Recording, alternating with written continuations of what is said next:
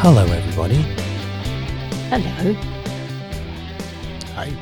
Wow, we've got some new faces around this table, which is great radio because you can't see them, so we have to explain who they are.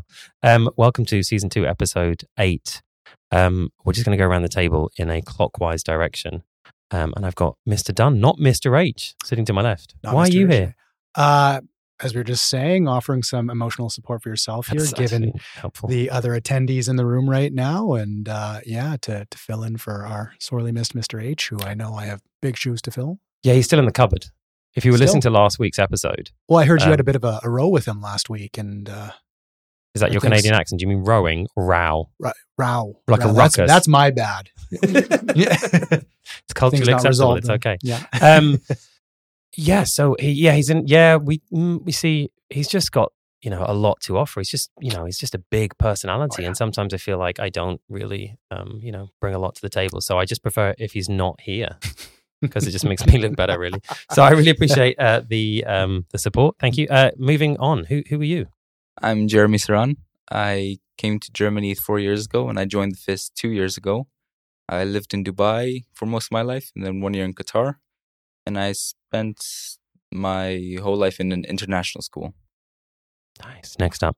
Hi, would you like my full name or? Whatever you feel comfortable with. Okay, well, for, I feel like for the sake of the uh, podcast, I will say my name is Oluwateniola Oyenlola. Um, I was born in England. My parents are Nigerian. And this is my second time on a podcast, and I'm very excited. Thank you. And the next person needs no introduction whatsoever. Miss Appel. Hello, everybody. It's Missus Appel. Lovely to be here and uh, yeah, interested to hear the conversations. Now, Miss Appel, you've brought some things with you. Often we ask some of our guests to do that and they don't, but you're very well organised and we're extremely grateful. Um, almost as organised as Mister Dunn, who's got seven hundred forty-three questions lined up for us today. Um, so can't wait for... Um, but you've you've been organised and you've got some great things. What what what if what's that? Well, I nipped down to my room and quickly found my turtle, which reminds me of a time. A real one, just for radio purposes. Oh, for radio purposes. Uh, no, it's beautifully carved wooden turtle. Um, Ooh, and and it's it opened. Yes, it has secret compartments. You can hide your much earned goodies. Mm-hmm. Sweets. Sweets, mm-hmm. usually. And um, just reminds me of my previous life. As a turtle? As someone who spent a lot of time swimming with turtles. Oh, that's true. You did. Yeah, yeah you like diving as well, don't you? Mm-hmm. I do indeed. Um, I'm not sure if anyone told you that you actually have to leave it here, though. I realise that now. So hence I bought two things because okay. the book I could never leave, but the turtle I'm happy to part with to, for to some lend, time. Maybe. Okay, yes. we'll, we'll we'll borrow it for a while. Okay, that's a beautiful turtle. What do you think about the turtle, Mister Dunn? Well, as somebody who grew up loving the Ninja Turtles, I think it just oh. fits in so beautifully. Nice. Mm-hmm. Do you guys know who the Ninja Turtles are? I was a big fan when I was younger. But you're not anymore? Um, not really anymore, no. Why not? Well, I didn't want to say I grew out of it. You don't grow out of the you Ninja Turtles. You don't grow out of the Ninja Turtles, yeah. ever. Well, I did used to have four baby turtles. Did you? I'm serious. Like, and guess what I named them? Um, the Teenage Mutant Ninja Turtles. Leonardo, Donatello, Raphael, and Michelangelo. Wow. I kept them for a month, but then Michelangelo sadly passed. Then I they had... became ninjas and they had to run off to save the world. Yeah. Right. No, I took them back to the shop. Did you have Splinter? did You took them back to the shop? Yeah. Michael... And maybe they became the Ninja Turtle. Who knows? Who we'll knows? never know. They Penny, did, the you ha- did you have turtles? No, unfortunately, actually, I never owned a turtle. And I was never really, believe it or not, never really watched too much Teenage Mutant Ninja Turtles, actually. Sorry, guys. I know, I know. It's just like, as a child, I think when I was watching T V, uh, I would look for anything but the new Mutant Ninja Turtles. And if there was nothing else to watch, then I'd end up watching it. So what, what were you watching as a kid up there? Can you remember? I was a big fan of The Thundermans, uh, Mighty Med on Disney. Then we had... Jeremy's nodding, but I have no idea what you're talking about. I was going to say. Yeah, I yeah. love those shows. yeah, yeah. These are, these are classics. Uh, you got The Amazing World of Gumball on Cartoon Network. Um, yeah, no, the three three. Are you main, just making up these names on the spot? I promise, right now? I promise you, I promise you. Anyone listening right now under the age of twenty... Be careful. Yeah. twenty, twenty, I'm going to say twenty. Uh, will will understand where I'm coming from, mm. yeah. Okay, good. Uh, Jeremy, what about you? I mean, so Ninja Turtles were a thing. I grew up watching the same shows as him on oh. Disney Channel, Nickelodeon, Cartoon Network as well. So I suppose irrespective of where you grow up and, and the kind of um, communities or cultures that you come from, you can share those connections. So do you find that often, irrespective of how far away you've come, that you can be here at the F I S and share some of those things that are similar? Nice. So the Teenage Mutant Ninja Turtles bring us together. That's kind of where I was going with that. Um, Mister Bell, you've also bought a book. What's the I book? have bought a book. Um, my German pronunciation, I apologise for now, but it's a story called Vergleich. And one of my colleagues actually gave it to me as a gift and translated um, the English into English, the German text. And it's the most beautiful story about potential and the possibility that we all have to be bigger and greater. See, Mister Dunn, I'll read it to you later. Love it. Thank right? you. Yeah, you can... I need somebody to. I know. I believe in you. I believe in Thanks. you. Um, all right. So we're not just here to talk about Teenage Mutant Ninja Turtles. Um, Mister Powell, we're here to talk about a project that you've started. Could you talk a little bit about that? And then Mister Dunn's going to ask you a million questions. I'm here to promote the Human Library, which we started last year at the F I S for to recognise the International Week Against Racism. It's not a phenomena that I created myself. It's something that's came from, I think, originally Denmark twenty years ago. And the idea being, and hence my book, um, the idea being that stories connect and unite us. And the Human Library is a way of connecting with others. So looking for some volunteers who would come and facilitate a conversation or tell a story. Yeah, I think um, the, the Human Library itself and for how long it's been running is this beautiful experience, and one that, you know, I, I think as much positivity can come out of it uh, as you would assume, can also be one that perhaps leads to, to uh, challenging stories and ones that might open people's eyes there. Um, and I think with that, one of the questions that I did have was how, how do you create a space that is is warming, welcoming, and inclusive, and allows for those conversations that can maybe at times be a little tough um, to be available? How do you allow, whether it be for the person telling the story or for those who are listening in? I think for me, the key thing is the connection between mm. you and that person, to approach people directly and have those open and honest conversations. Um, one of our colleagues who um, was part of it last year, and I approached him again for this year, and he said, you know, you're the only person that I would say yes to. Mm. And it's not because it's it's me. I think it's we have a, can have a tendency to reach out through media, through um, emails and newsletters, but actually facing somebody, going and speaking to them directly and convincing them that they have a story to tell or mm. a part to play. Um, it's not a comfortable conversation for many, and we often try and move away from those conversations that make us feel uncomfortable, mm. but it's part and parcel of improving and developing our young people and ourselves. So you guys, Jeremy, Tenney, you were part of that um, last year, and how did you find it? Could you maybe talk a little bit about what you found challenging, what you found exciting, um, and, and really why? Like, why did you do it? So I remember, I believe Mister Powell reached out to me maybe a month or two before the event, and it did sound, it actually sounded very enticing. I was very interested, and uh, I remember on the day I was actually quite nervous because talking to a bunch of people who I may or may not have met before was not on my to-do list that day. Um, but I remember I decorated my stand with just anything football related, just so it kind of made me feel more at home, because I brought a lot of things um, that I had at home.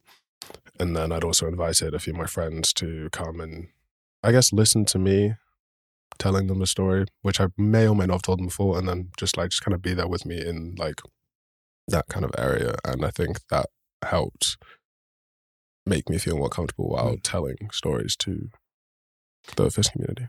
Why? I mean, Jeremy, I'll come to you in a second, but uh, why is telling a story important? Um, I think it's actually very, very important to have these sort of difficult conversations. Actually, I saw a term online recently where it was um, when you avoiding difficult conversations actually leads to long-term dysfunction. And I feel like it doesn't, when you won't have these difficult conversations with one another, it won't allow you to really overcome them is you're just kind of dodging and weaving around them, mm. and it won't really lead to much progression.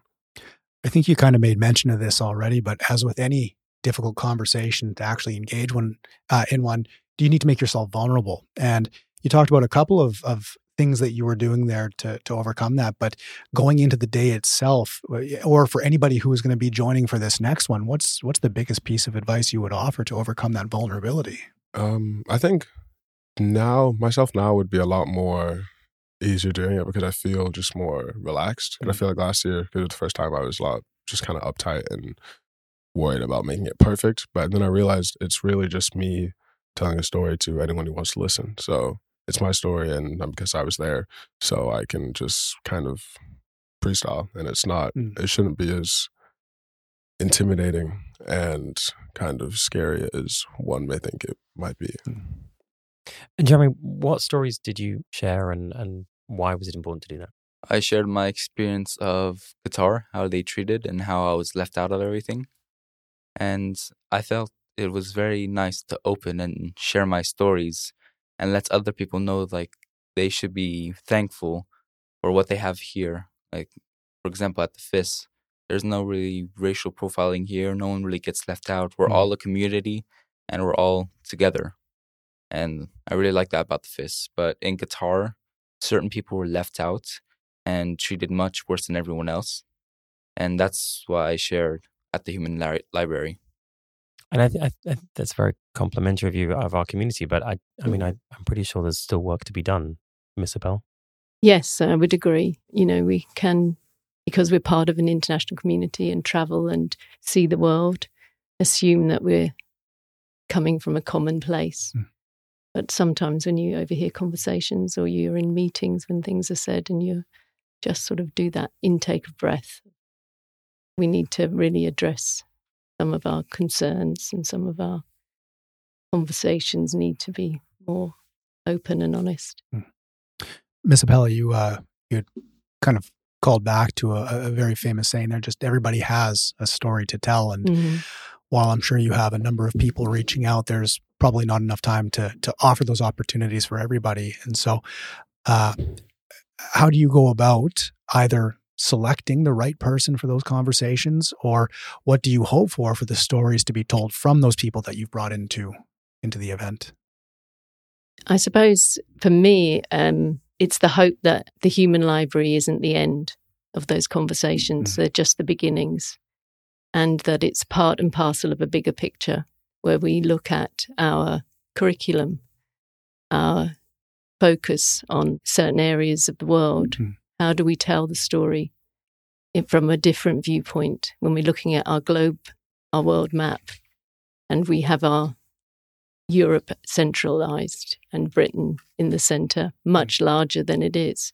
How do we address that sort of colonial history as well? Yeah, looking at literature, looking at our texts that we choose, and just always having that lens of multiculturalism, mm. anti-racist education, and just how do we make it that it's the first thing that people think about when they're planning their learning. Through that lens, um, given that both of you have spent time in the international school context, did you find yourself struggling to choose the story that you wanted to tell? Did you have a couple of other potential stories there? And then ultimately, how did you come to the conclusion that the story you told was the right one? Uh, I think I I wanted to tell a story that actually meant something to me, and also I felt like I should have picked something which I could also have the people who are listening kind of relate to, which is why I went with the football context, because I feel like, I mean, um, one of the most popular and well-known sports in the world, so I guess it would be somewhat relatable to anyone who's kind of listening, and I figured that um it, it did kind of reflect in other people's own experiences. Mm. So, Miz Appel, what's next, and how can people listening help? Um, I think for me, it's about reaching out and reassuring people that it's not about um, opening wounds mm. and pain. That for some people, it's an opportunity to share. So I'm just looking at some of the things from last year. Um, share their passion for uh, African literature and South African literature.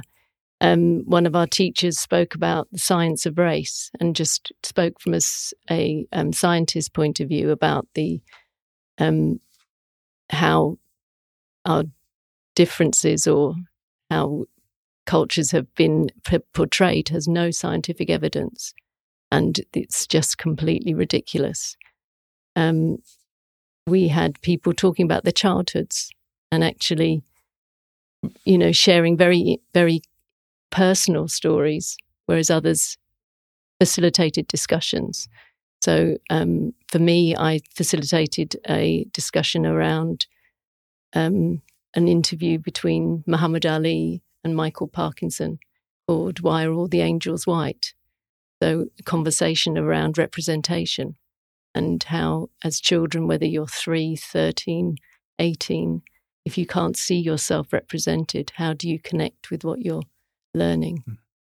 And what I think we might do, um, you and I have talked a bit about sort of some books that people can read um, to, to get things started. Maybe we can put that in the link. Um, so underneath the uh, the link to this show, we'll we'll post a couple of books. Um, but is there an event here coming up that people can take part in? Um, that they can be. How do they? Should they come and email you, or I suppose they can get in contact with you, uh, Jeremy, and any as far as students? But uh, yes, I mean that was put in the newsletter and in um, Liam's update to contact me directly. Mm. And perfect. Yeah, so it's twenty-first of March is the, the day of the library. So looking forward to honest and open conversations. Great. So if you want to uh, take part in that, you can uh, reach out to Mister Powell. Mm-hmm. And yeah, hopefully there's going to be as many people as possible sharing their stories and opening themselves up. I mean, it's it's amazing that you guys were there. Thank you um, for, I think, uh, as Mister Dunn was saying, you know, opening yourself up to facilitate in-depth, honest conversations. And I think um, every institution, and particularly education, um, can benefit from that. So sure, thank you. Um, we've got a song to play us out. I mean, actually, before before we do that, is there anything else you'd like to share, Tenny? Um, there's a poem I would like to read if that is oh, awesome. applicable. Um, Absolutely.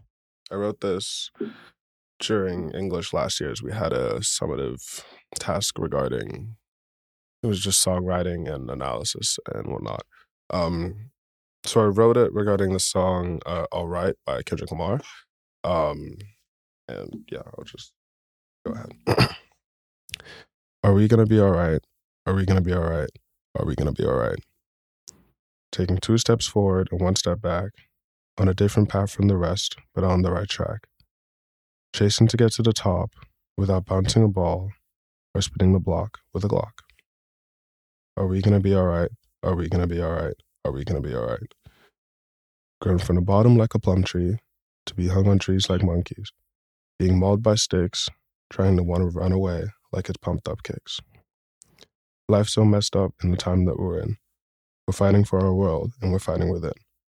Fighting mentally, like everything is intrusive, but the pain we feel is like we're exclusive. Are we gonna be all right? Are we gonna be all right? Are we gonna be all right? Our melanin should not make us differ, not make you quiver or shiver. We are Black, and we are proud. We stand together and bound. Thank you. Awesome. Yeah, thank you so much for sharing that. And I think I can't really think of a segue into the song to play us out, to be honest, um, but we're just going to play it anyway. You've brought a song with you, right? Yes, I have. What have you brought with you?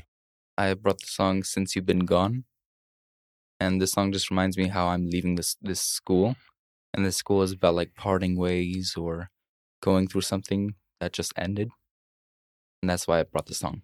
Great. Well, I wish you all the best in your new adventures, Tenny. Thank you for sharing your poetry. Um, hopefully we can have some more on the show. Um, brilliant writing. Thank, thank you.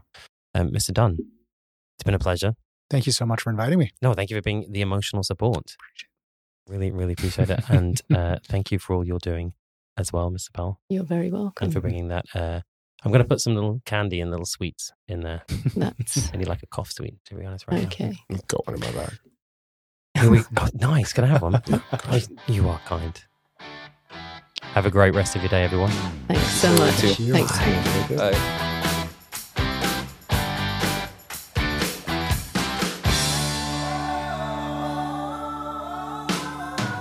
I get the same old dreams, same time every night.